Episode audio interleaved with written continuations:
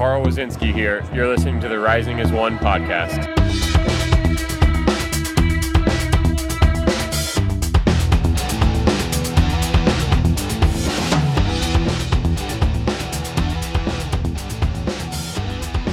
Hello and welcome to this week's episode of the Rising as One podcast. We've got a full squad here.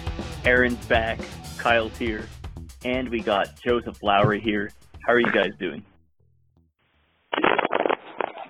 Doing fantastic. It's good to be back. It's been a couple months since I've been on, so uh, sorry I've been absent for everybody, but uh, I'm back with my bad takes.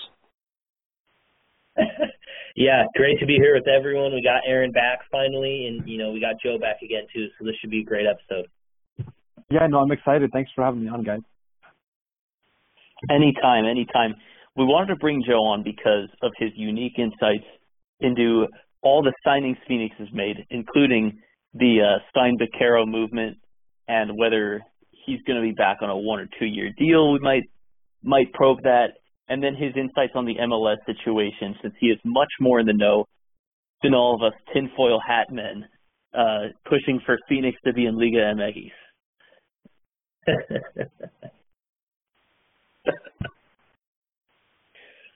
um, so should we just jump right into the signings that Phoenix has made these past two weeks?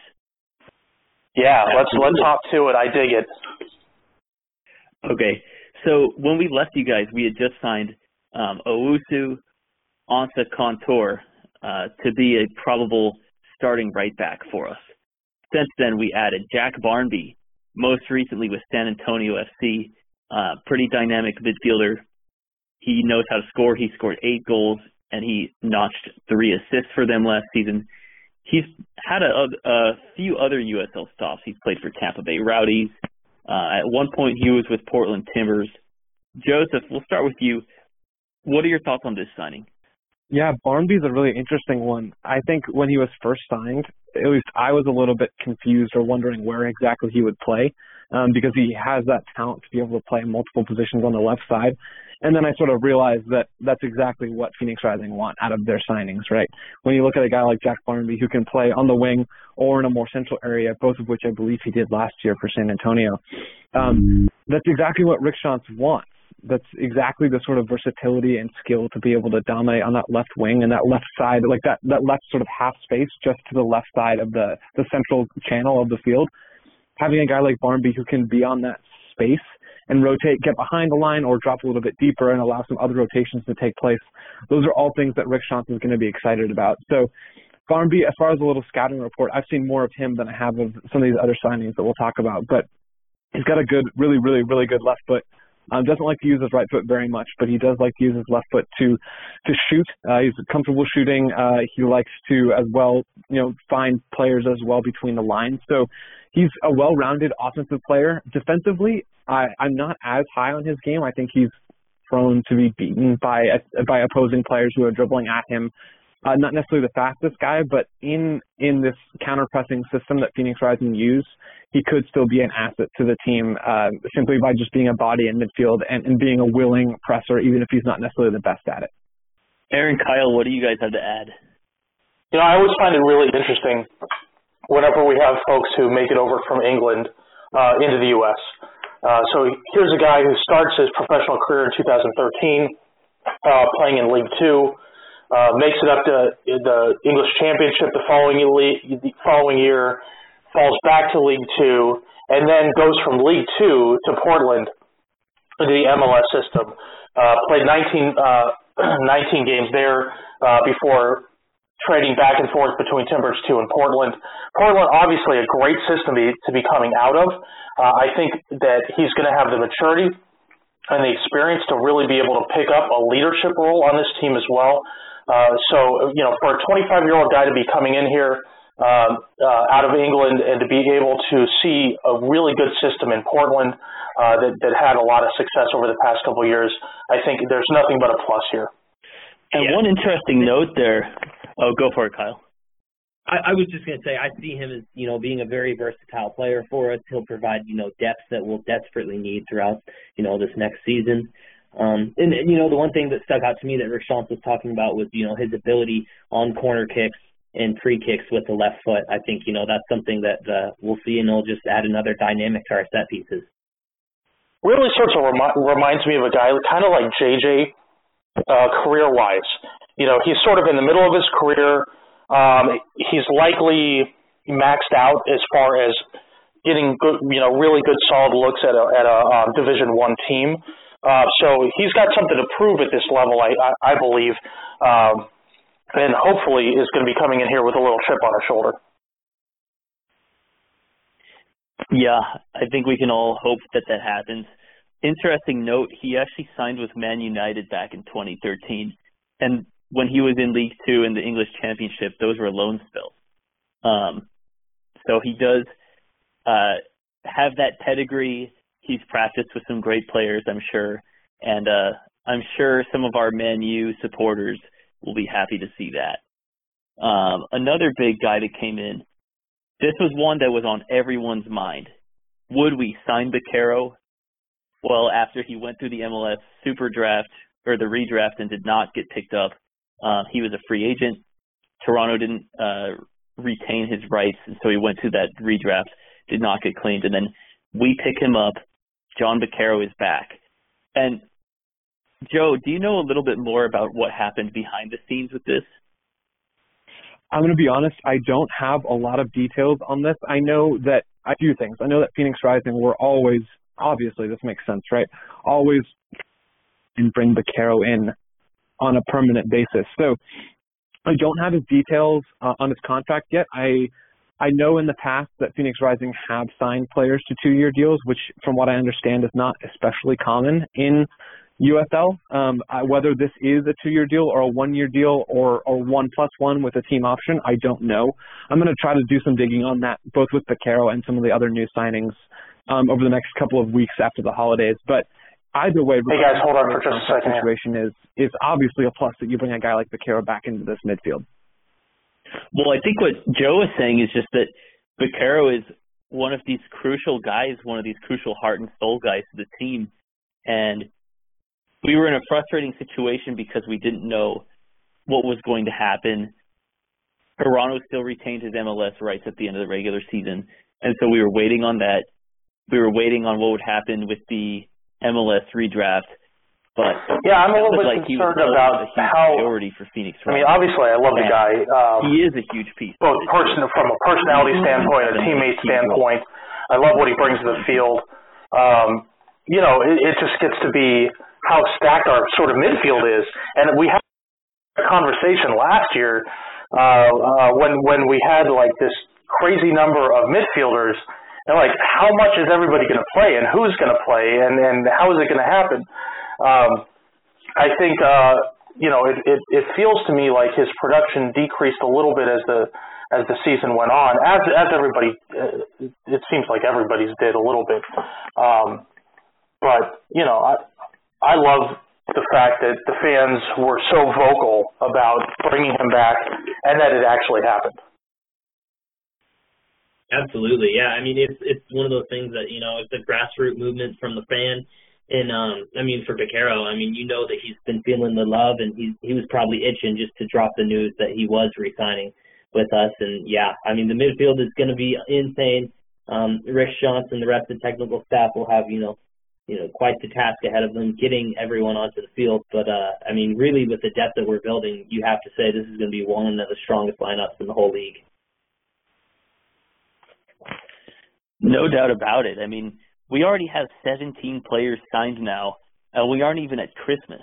It seems like this timeline gets earlier and earlier every season with guys being retained and with building a roster. But I mean, 17 guys, and we're not even at Christmas how many teams in USL can say that? I think New Mexico maybe. Um, Joe, are there any others that come to mind that have that many guys? I'm going to be honest. You guys, I think, focus more on the rest of the league than I do. Uh, I know in the past that this has been somewhat unusual, right? For Phoenix's own pace, how the rest of the league compares, I don't know. But but one thing you can't argue with, like you guys have already said, is with the quality of the players that are here. So from my perspective, it's less about we've got a lot of numbers in early, and that allows us to get set before the season starts. That's important, right?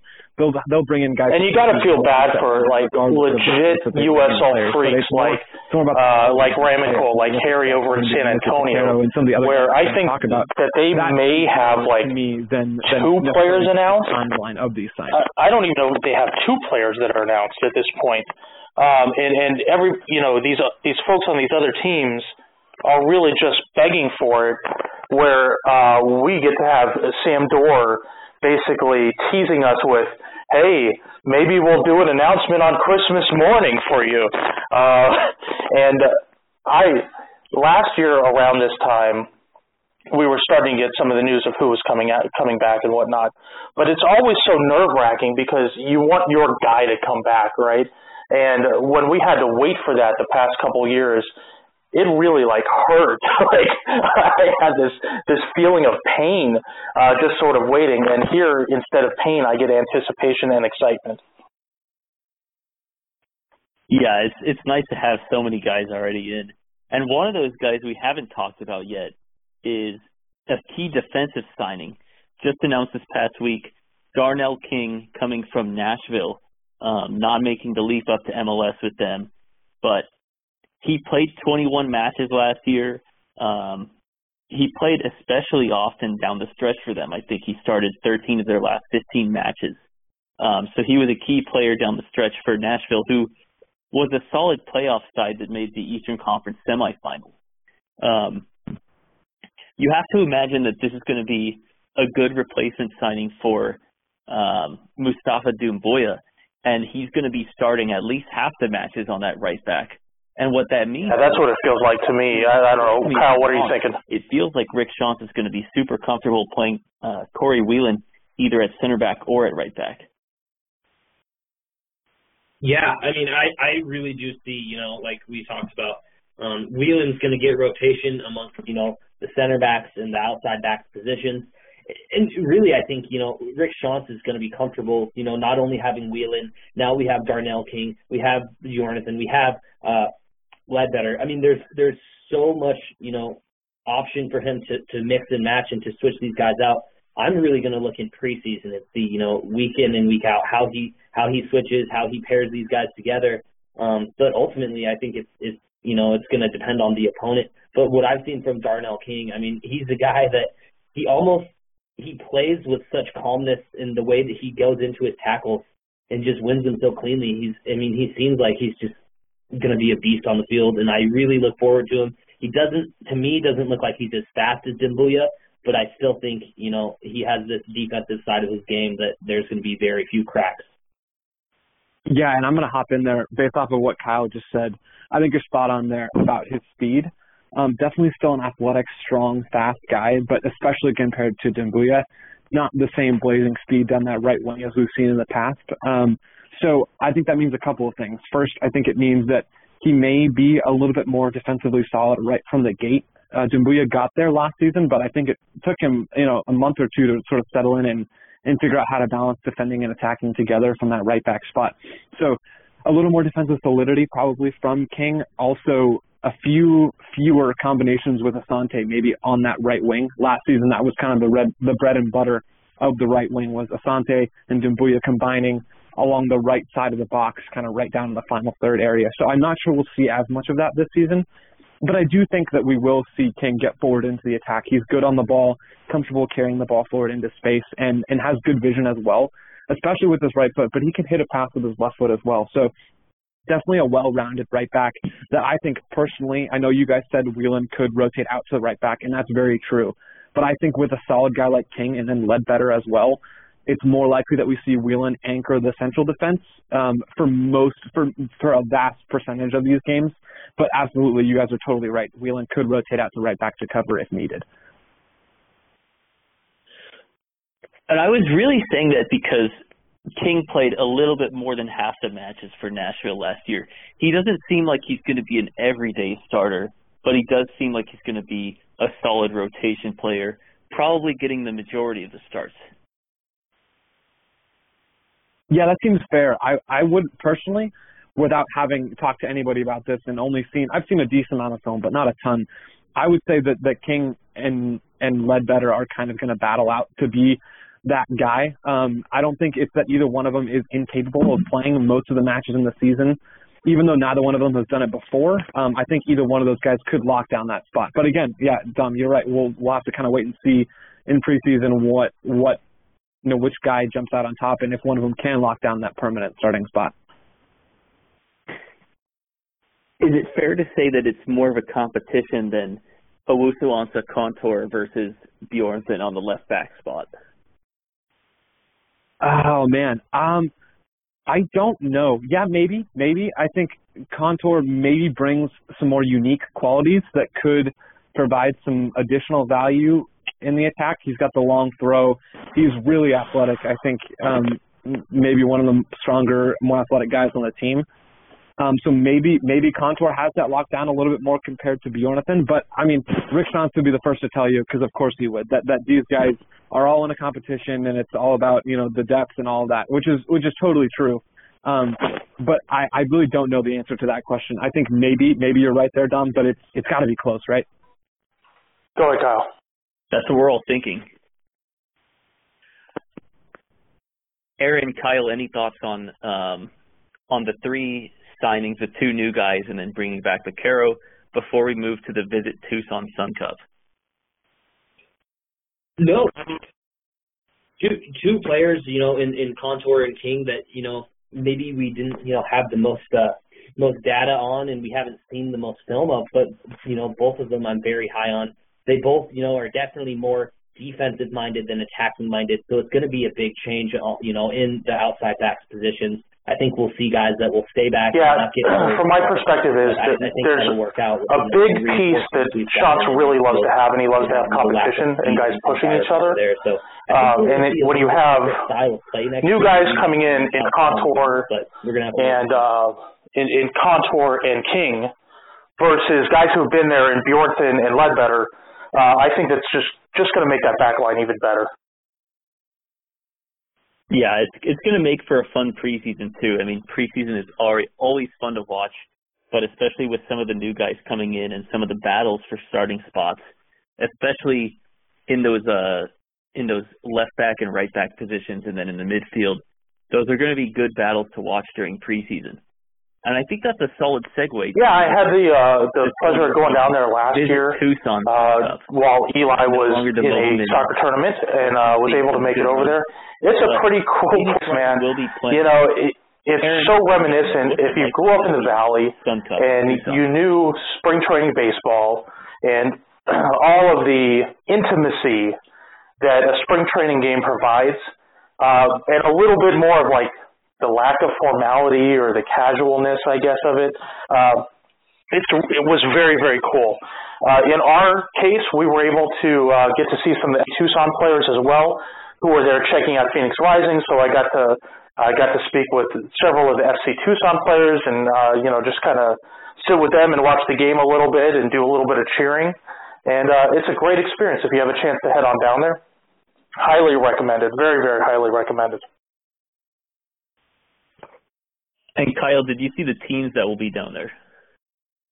Yes, yes, I did actually. And you know, the one team I will say we're, I think we're all disappointed isn't on that list is LAFC, but they seem to kind of do their own thing for preseason. But I mean, there's still going to be some great teams, a few familiar faces.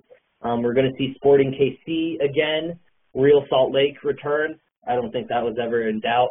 Uh, Houston Dynamo, I don't recall. Actually, I think we did play them last year in preseason. Houston Dynamo. That might have been. That might have been two years ago. It might have been two years ago. And then I don't recall this team being in the Sun Cup in the past, but Columbus Crew We'll, we'll so what I'm looking at is Columbus Crew was back here in 2016. Um, um, but one thing that we're really lacking, the big the big missing team this year is the Portland Timbers. Uh, not announced the, the Timbers Army folks that uh, Des- I think they call them the Desert Army or something like that. Yeah. Uh, they're real disappointed not to see uh, Portland coming out. Uh, but of course, Joe Joe knows MLS better than I think all three of us combined. Uh, so who are you most excited to see, Joe?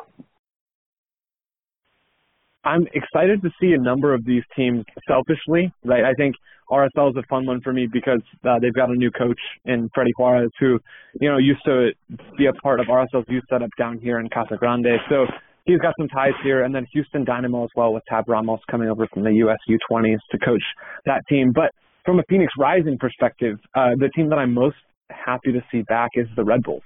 Um, the Red Bulls came down last year and they they smacked Phoenix. Uh, they scored five goals and held Phoenix to I think one or two. Um, and that having a game with that amount of intensity, with the high pressing, really, really, really hyper aggressive style that the Red Bulls play, um, it's a great test for Phoenix, and the odds are honestly that they're going to get smacked again. I will say, going going down there and watching them, and, and I watched a couple of those uh, uh, games that were broadcast. Game that they could we looked really bad in preseason last year. So if you do happen to go and see that we're maybe not playing to what your expectations are, I guess don't put a put a ton of on it because we are trying things out still. But my goodness, we looked awful last year. And that's such a great point, Aaron. I think just looking at preseason as a whole, the comparison between last season and what we can expect this season, obviously, yes, give grace. This is a time where the players, especially the new guys, are going to be learning. The coaching staff might implement a couple of new ideas. Um, but yeah, that's a great point as far as keeping expectations in the right place because we saw what happened last season. We saw how poor the preseason was, how poor the start of the season was, and then you blink and they're on a 20 game win streak and deep in the playoffs. So things change quickly. Definitely a good reminder to give some grace at the start of the season. However, you see some things that are relevant in the preseason, like that game winning goal against Portland Timbers last year, where Adam Jahn just had the first of many bangers and uh, I want to say Junior Flemmings was part of that buildup too. So, uh, you know, definitely pay attention because there are some trends that you see that actually do manifest in the regular season. Um, and there's some amazing preseason matches too. I mean, we talk about Red Bull. That brought my mind back to the 2018 preseason when we had them on the ropes 2-1 in the soccer complex, and then they had those two goals right at the death. But um, always a fun time to see these MLS teams. And I think one team that that was mentioned in the press release but will not be down in Tucson. Well, we were able to see uh, a couple other teams that did come in. So while they weren't full uh, Sun Cup participants, we did see uh, we saw New Mexico that came out. Uh, there was a match between uh, Sporting KC and Sporting Arizona. Um, in in, uh, in the preseason as well. So there can be a couple other things that happen, and we could see El Paso Locomotive make a couple hour drive down to Tucson in order to catch a match. So uh, there are more things to see than just what's part of the official competition.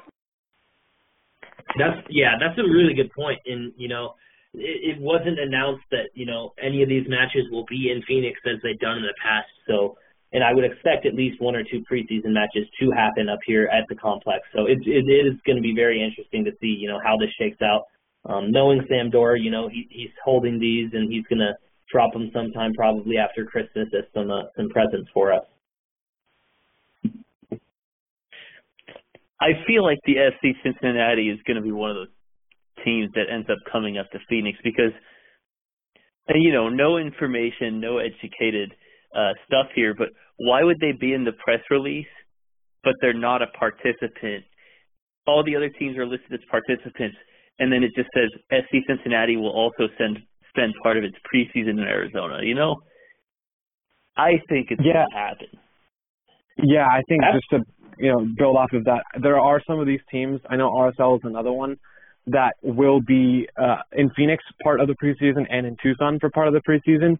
So what they'll be doing up here in Phoenix, if there'll be any matches or scrimmages with teams like RSL or Cincinnati outside of that February 15th to February 22nd window for this tournament down in Tucson. I don't know exactly what will be going on, but I know there will be at least one or two teams that are up here in Phoenix proper practicing and training for preseason.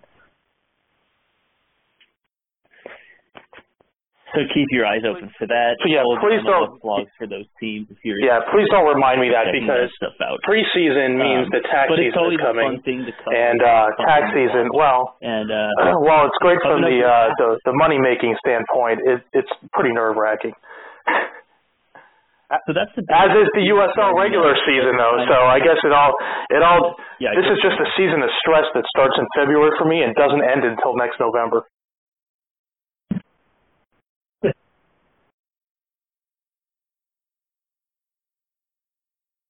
A lot of late nights.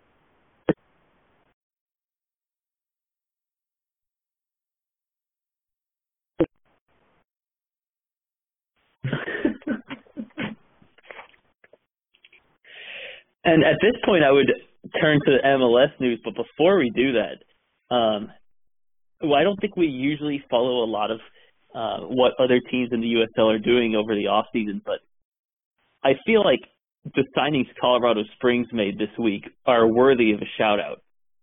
Pretty incredible stuff. They announced George Lebese from South Africa, uh, South African national, and then they sign uh, Hiroki Kuramoto later in the week, who played a lot for Fresno last year. I know that they were a laughing stock team last season, but they brought in a, a high profile new head coach. I forget the guy's name, but he was a USL mainstay. Oh, he was um uh, he was Alan Koch, right? Man. Alan Koch, yeah.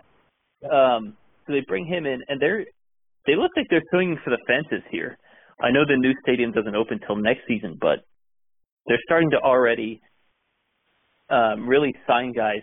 It looks like they're really starting to go for it again, and that's a beautiful thing to see for Switchbacks fans. But also, if you've been following back in the um, back in the days before we moved to Phoenix Rising, um, Colorado Springs used to be a powerhouse in the USL. They've had a couple off seasons, but it's kind of nice to see a team like that coming back up. It is, and I it's it's going to make this Four Corners region, you know, that much more competitive, if not the most competitive, you know, region in the USL. And and for me, um, you mentioned it, you know, they they really haven't been, you know, the high scoring or at least the high in the table team that they were a couple years ago. I distinctly remember them being in like second place, but every time we've played Colorado Springs in the past few years, it's been a difficult match um, they they are a solid team, and I think yeah, I find it really uh, um, it's just going to lead in interesting when they do release how new stadium and quickly they seem to be advancing, and I think they have a lot of things going for them. Um, uh, first of all, you got the Weidner Stadium uh, announcement that shows that hey, they're not going anywhere; they're actually making a long-term uh, investment. Then they have some good signings that are coming in uh, coming into play here. Um, so we should hopefully not see them at the 14, 15, 16, 17, 18 slots, uh, we should hopefully see them start to move up and become more competitive because of it. And their attitude, it, it's an attitude change that's necessary there. Um, and they could end up being uh, uh, the most successful team in Colorado for sure.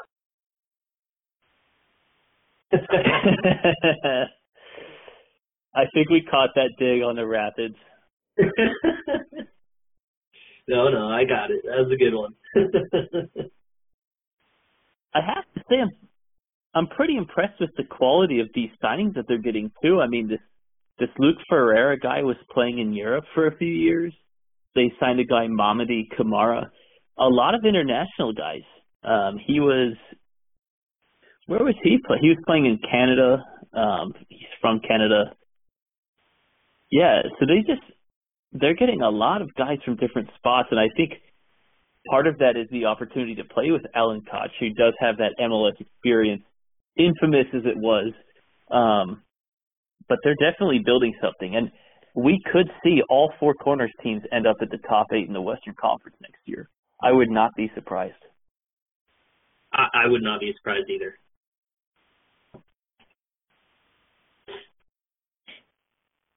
Joe, did any of those guys catch your eye? I'm going to be honest. I don't know much about any of those players. So I'm basically only able to echo your guys' sentiments that it is good to see teams like Colorado seek to become a little bit more competitive, and that's only going to benefit the rest of the Western Conference. All right. Well, we'll see exactly how it plays out on the pitch. Um, I'm a little surprised more of those Fresno FC players haven't been signed. I mean, now we have Kuramoto and I want to say I want to say Jamal Johnson found a home. I think he was OKC Energy. Yeah, you got a big signing up in uh, Sacramento that I think is that's of note at the very least. And maybe um, and it's not a player. Still. Uh, it's Mark Briggs. Mark Briggs week, comes in uh, after being ousted from the uh, RSL system and the Real Monarchs. The um, news. As the result of some accusations or or intimations of domestic violence or whatnot and uh, it looks like all those charges got dropped. Um, and, and getting signed with Sacramento Republic as their academy director, and now has been boosted to the first team uh, head coach. So, uh, you know, kind of an interesting entree of a guy who has some baggage, uh, but has also had some really serious success with uh, with a top level team in the Real Monarchs. Yeah, head coach, and he and he won the uh, regular season championship in 2000. Uh, um, I'm sorry, he, uh, not nine. Yeah, yeah, yeah, yeah. We were right. Um, yeah, that's he was the so uh, kind of he was the head kind of interesting sort of right? rehash, but he's a guy who has some talent on the coaching yeah. side. And now that Sacramento making their move uh, to to MLS here, um, I wonder what his future looks like. I think it was. Yeah, that's a great shout. That's going to be really interesting. Um, dude that has success because they were even doing very well in 2018 when all the accusations came out and he lost his job. Um, clearly, Sacramento is confident in him and uh, confident in his abilities and confident in him off the field. So something to watch for sure a club like Sacramento wouldn't make that signing unless they felt very strongly about his abilities. Um, not as huge of a signing, but San Diego Loyal made a uh, signing. They got Irvin Parra, who was playing for Orange County, and I think a little bit for Sounders too um, in past seasons. He's a capable player, not a superstar, but San Diego Loyal starting to uh, make some news and their fans are coming out like swinging with the trash talking, which I appreciate. Guys, this is all just off the Reddit uh, USL Championship page, and so I think the bigger point is you're seeing this trend of guys getting signed earlier and earlier in the off season. It's good for the game because these teams are just going to be ready to come out swinging week one. Yeah, yeah, absolutely. It, it really does. It gives you, you know, that time to, to come up with some, you know, nice, uh, nice hateful rhymes to say towards these uh, these other players. Um, the one signing, you know, it, it was in the Eastern Conference, and it, you know, it was the Phoenix Rising player moving on. But I really was surprised to see Tampa Bay uh, pick up Mustafa Doumbouya. Uh, you know, it, I was under the you know belief that he was going back to Sierra Leone and would be somewhere playing in Africa. But you know, to have him back in the USL um, that'll be great. I, I really hope that you know he improves that uh, Tampa Bay Rowdies defense, and you know I know that he'll be a huge impact player there. And he's out of the conference, so we can't be too upset about it. Exactly. I mean, oh, in the oh. championship final.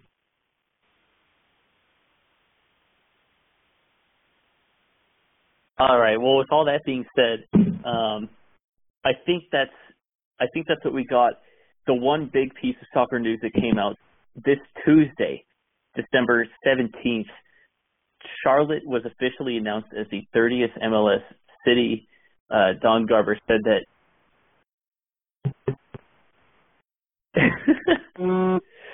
uh, Don Garber saying that they would begin play in the 2021 season. So they don't have a lot of time to get things rolling but they will be playing in the Bank of America Stadium that the Carolina Panthers play in. Um, and he said that it was likely the last MLS team, which I think we can all agree is a load of crap. Uh, definitely some eye rolls when he said that, but Joe, let's let's get your take first. Does this matter? What is what does it matter for Phoenix Rising, and how concerned should Rising fans be? So I think the most interesting part of this situation with Charlotte is not the fact that they were awarded the 30th expansion spot because dating back to uh, Don Garber's State of the League address in Seattle uh, in November, he he all but said that Charlotte were going to be team number 30, and that Phoenix and Las Vegas were the other two active bids that were in competition for spots after 30 was awarded to Charlotte. And so I wasn't surprised to see Charlotte be awarded that 30th spot, and I don't think anybody else should have been. So from that perspective, nothing has changed for Phoenix fans, and they shouldn't be panicking or, or rejoicing whatever their stance is on, on entrance into MLS.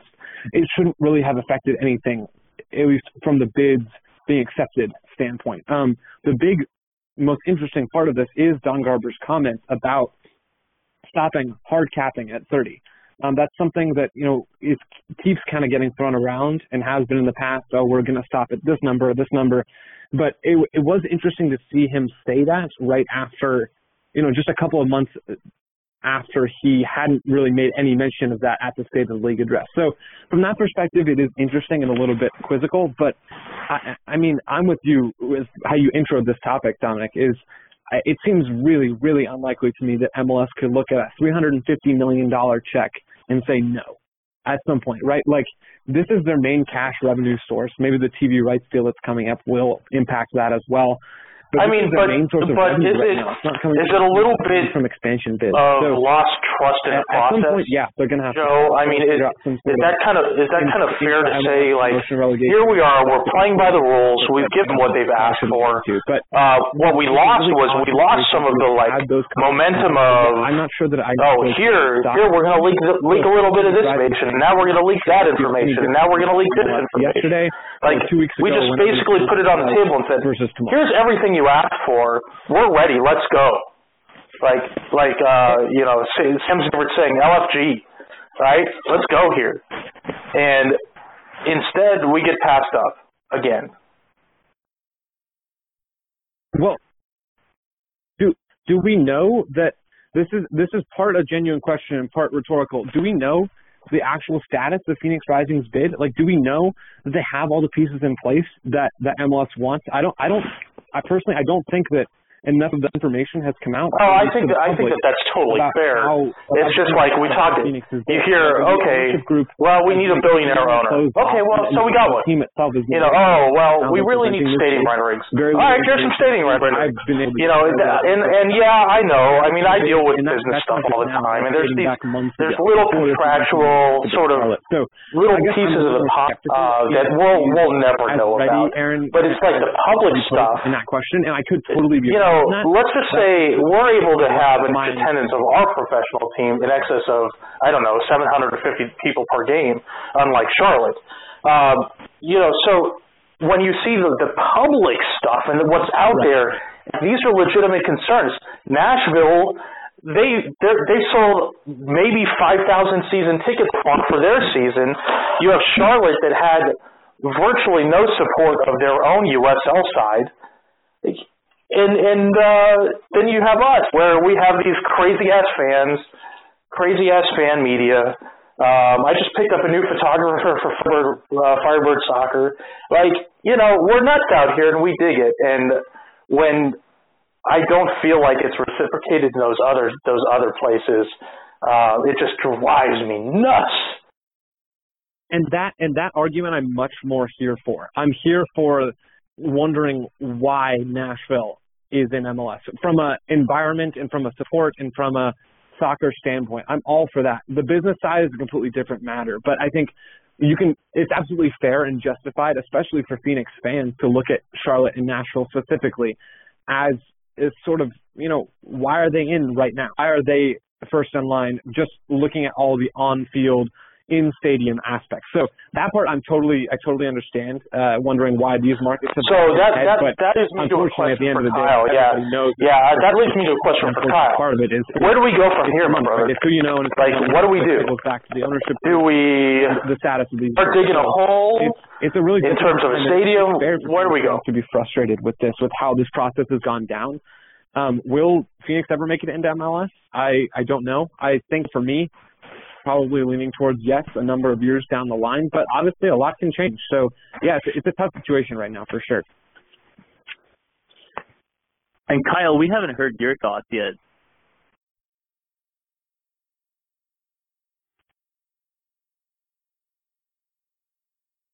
I mean, I guess that.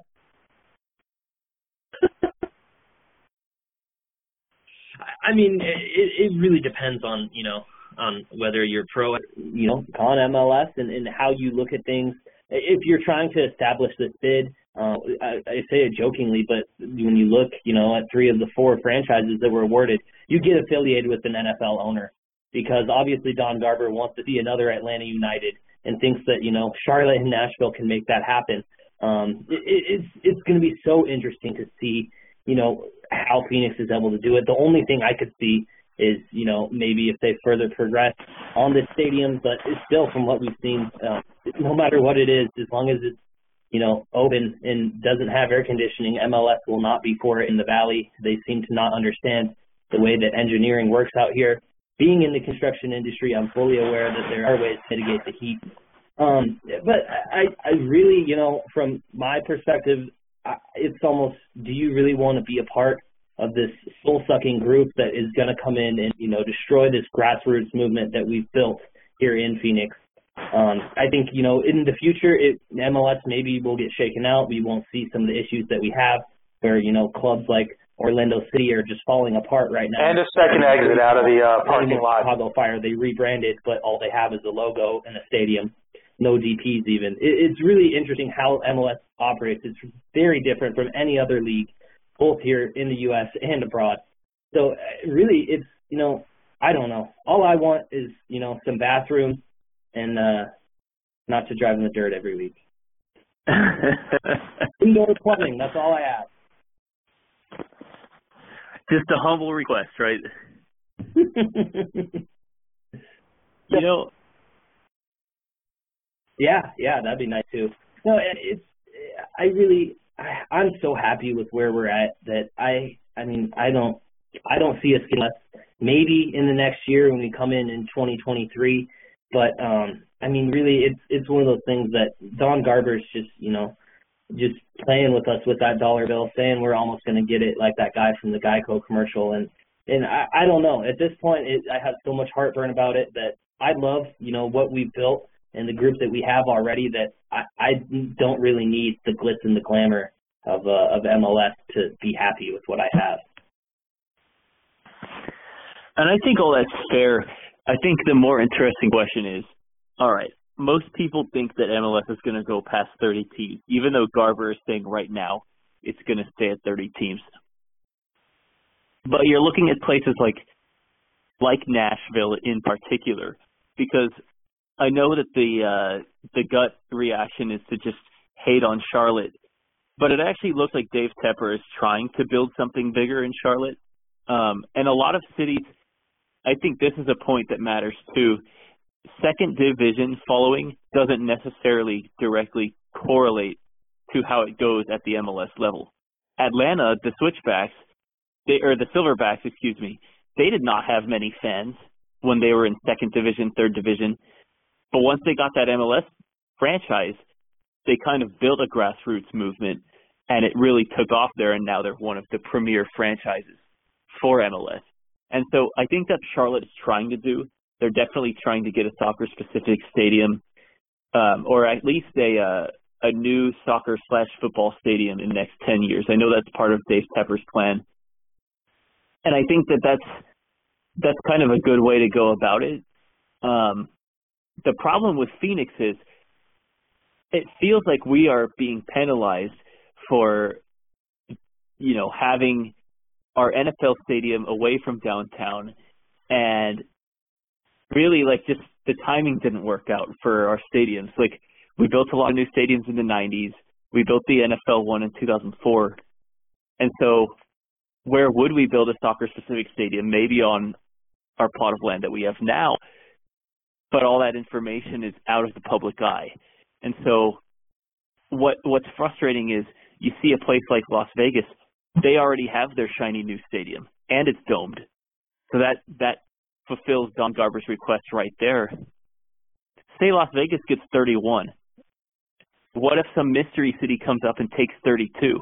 That's what I'm concerned about because I could see it I could more realistically see them stopping at 32 at least for another five years or so. Um, And if we don't get in at 32, then I think Phoenix needs to start looking at other options. Not that there's anything wrong with USL Championship, but we have to start looking at are we going to do a soccer specific stadium for that MLS or are we going to I mean, I know this sounds very tinfoil, but consider the possibility of Liga MX. It seemed yeah. to gain a lot of traction. Do it. Do it.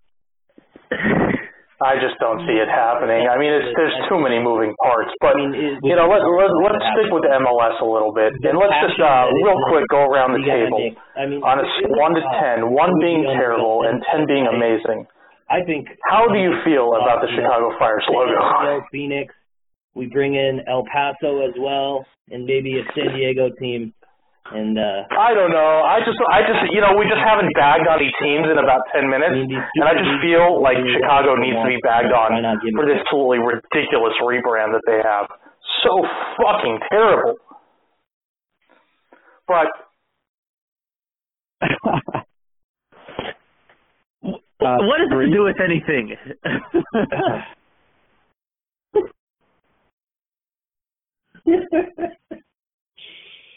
yeah, it is. no one's going to argue that. yeah, I, I really, I mean, I, I don't know. Um, I mean, for for my money, if I were them and I was going to go, all right, so you now you actually know where I was really going with it. Uh, with, because I, you know, comparing the two of those those Bears, with the responses back to each other, that's really what I what I wanted to talk about, and I don't know. and it's one just you know it's it's you know, really interesting to see. Logo was. I did not like you know, the Louisville. City's rebrand, Louisville, but we see it. um, but it wasn't horrible, horrendous. Chicago Fires was horrendous. It's awful. It is the worst. I. I don't know anybody that could have done worse. And after looking at Louisville, I, I would have given it like a four out of ten. Like it was kind of acceptable, uh, but it's really interesting to see the backlash both in city as well as throughout the rest of USL. You know, guys like me or or Harry or anybody else who was bagging on it, and that it actually affected them to go back and look look back at it. Really, really shows quality on behalf of their ownership. Um, Dom, you don't tend to get too involved in, in stuff like this, but what what were you thinking?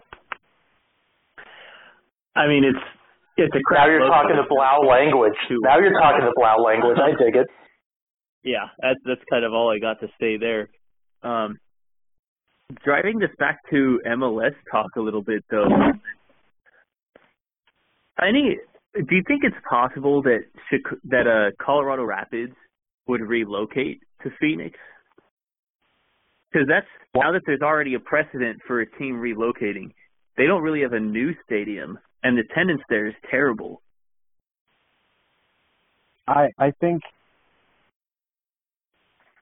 I Yeah, mean, seems- I, I could see that seems happening. basically as as impossible as the Liga MX thing. Well, uh, but I mean, so here's the thing. That that's what I was pushing really hard to be able to say. Well, their valuation sucks. such an issue. The valuation's lower than the three hundred twenty-five million dollar buy-in. Why don't we make an offer and see what they do? of that drama. The problem is, is that details Sports locating and uh, that owns that owns the. Rapids. I, I personally um, owns the Rings. Part of that. They own the Nuggets. They own the Avs, the Avalanche, really could never the Rapids, the Colorado Mammoth, who is a um, that's a lacrosse that's another team. Thing I saw online. They own Arsenal and Arsenal women's team. They own the Los Angeles Gladiators, which is a um, a hockey team in the uh, wait, what are they? I don't even know what. Oh, it's the esports team. I mean, they own all of these teams on all different levels of in all different levels of professional sports. So, do they really care if the Yeah. Rapids aren't doing that great? If the Avs are doing fine, or if the Nuts are doing fine? I don't think that they care enough about the team to sell it. I guess I would say.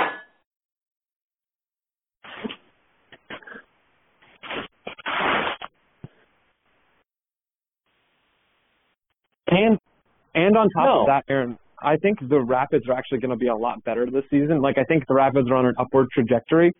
So the idea for Phoenix or, or any potential MLS expansion market of bringing in another franchise that's already been established and, and having that be the way into the league is is an interesting one. But the Rapids specifically, as an example, kind of why I poo-pooed it the first time was because I think they're really going to see an uptick over the next year or two, three years.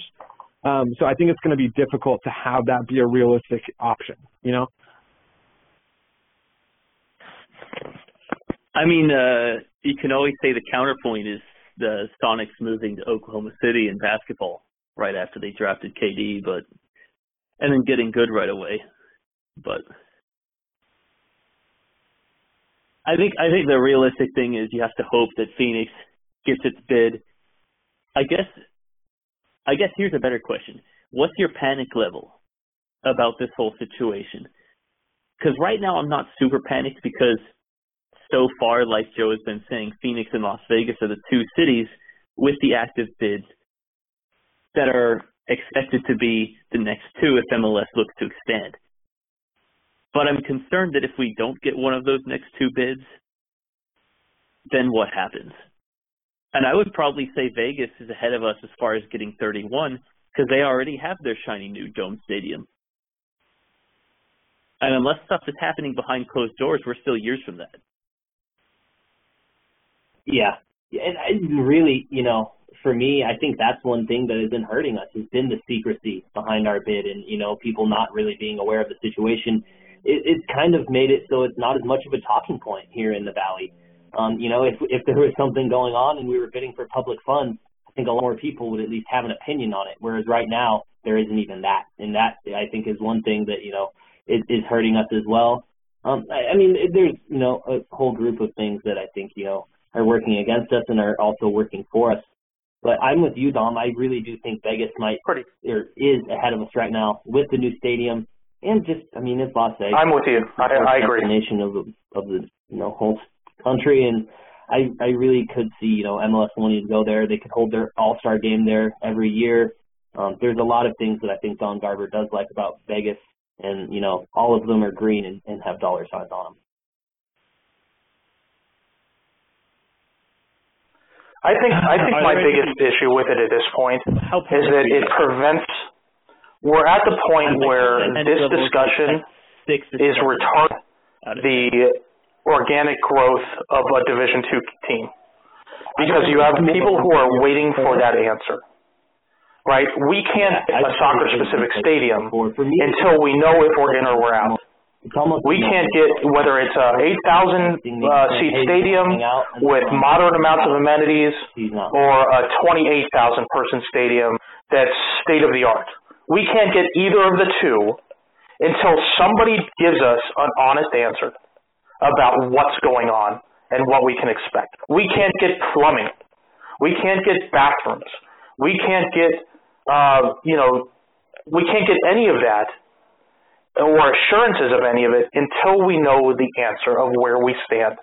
And we can't do it better unless we have a soccer specific stadium.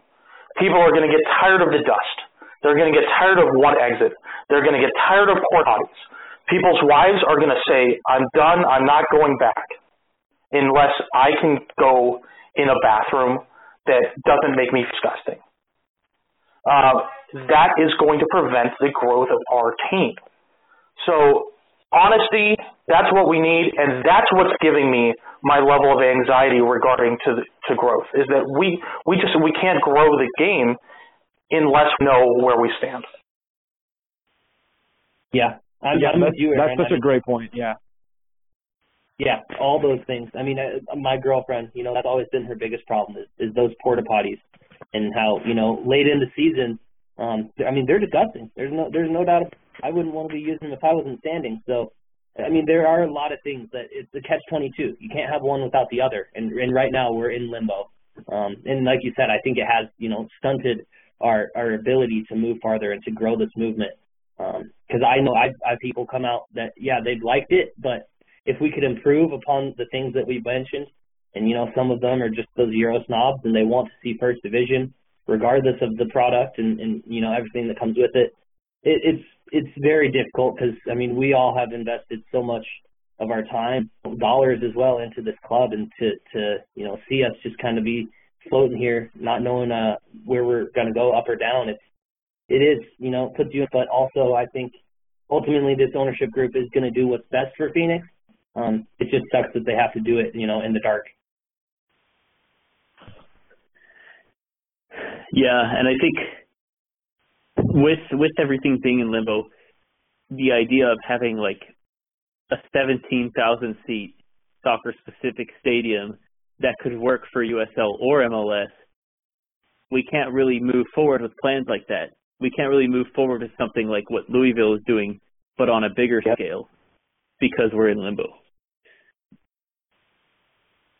Yeah, yeah, and that's what I was going to say is, you know, Louisville, they've, they've, you know, the prime example um, of how you can, you know, do it in the second division. But right now, you know, we still have our eyes set on the first division, and, like we said, I think that's, you know, what has led to to this predicament.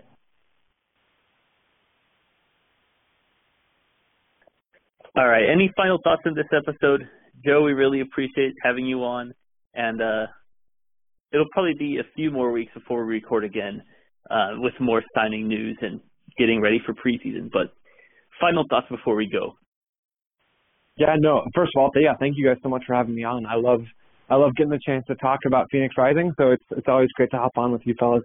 As far as final thoughts, I think uh, I just look back to the roster and the way it's constructed. I think the talent that Phoenix are bringing in is really exciting, and the the level of attacking quality, especially, um, is going to be really really interesting to watch how that shakes out in preseason in terms of you know who captures number one spots, how the rotations go as the season progresses. All of those things are really interesting to me. So yeah, just to close, I'm really happy to be on, and I'm, I'm much looking forward to how the season is going to play out, especially in terms of those attacking players.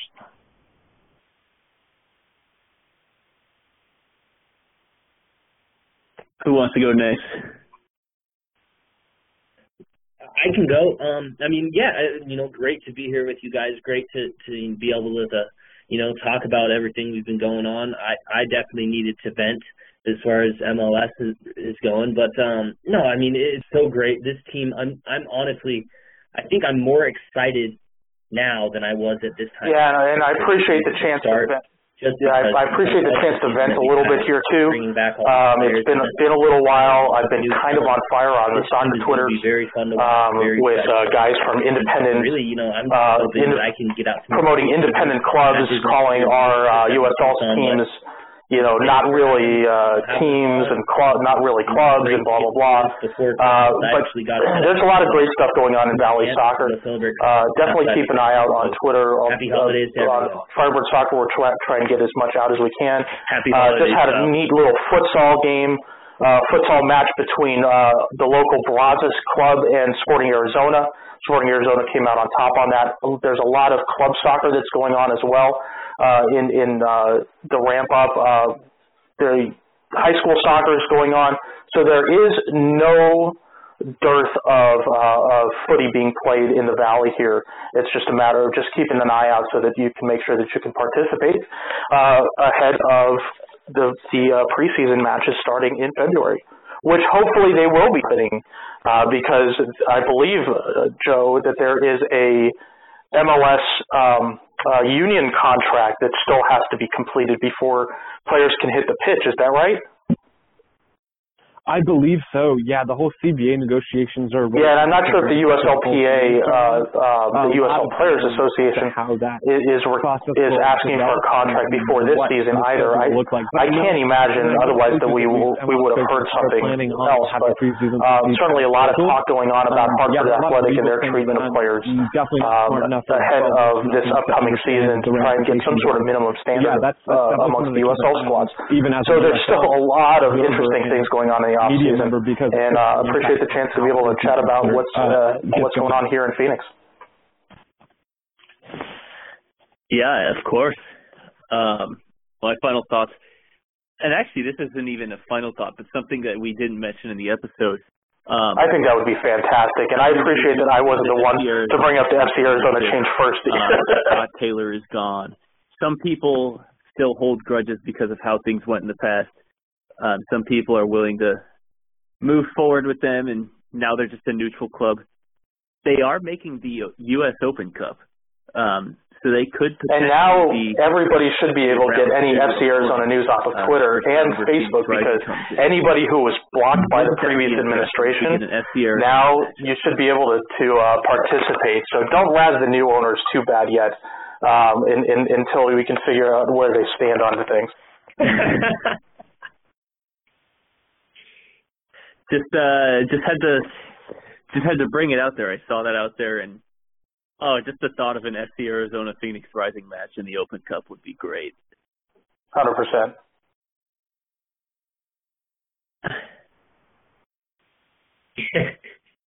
yeah, yeah. I mean, there's no reason to make make an enemy out of them when uh, they can. Happy Hanukkah to all my uh, my Jewish brothers and sisters out there, and I hope everybody else you know, being has a really great holiday season. Is this beautiful game grow in this beautiful state. Well, unless anyone has anything else to add, um, happy holidays. Up, Hope you guys are enjoying this season. Um, and really, we're just looking forward to the actual season starting. It can't come soon enough. All right, thanks, dude. Appreciate it. Yeah. Good on, good on time. Really good episode, guys.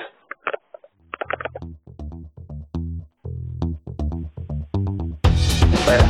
All right. All right. Take care, guys. As always, rising as one, and enjoy the upgrade. Yep.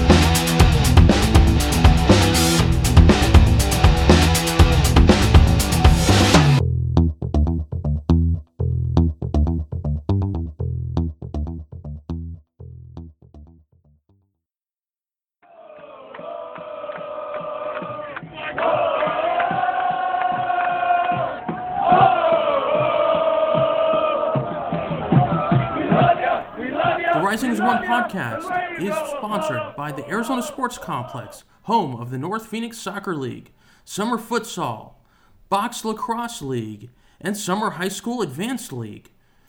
Please visit the Arizona Sports Complex and tell them the Rising as One podcast sent you.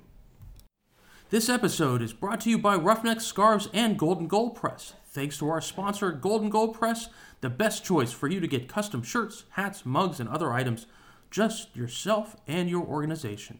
Check out their amazing products at a fraction of the price from other places at goldengoldpress.com.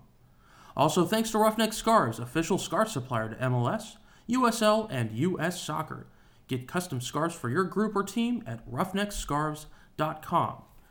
Thanks also to the Beautiful Game Network and all the other excellent podcasts that you can find covering soccer and all things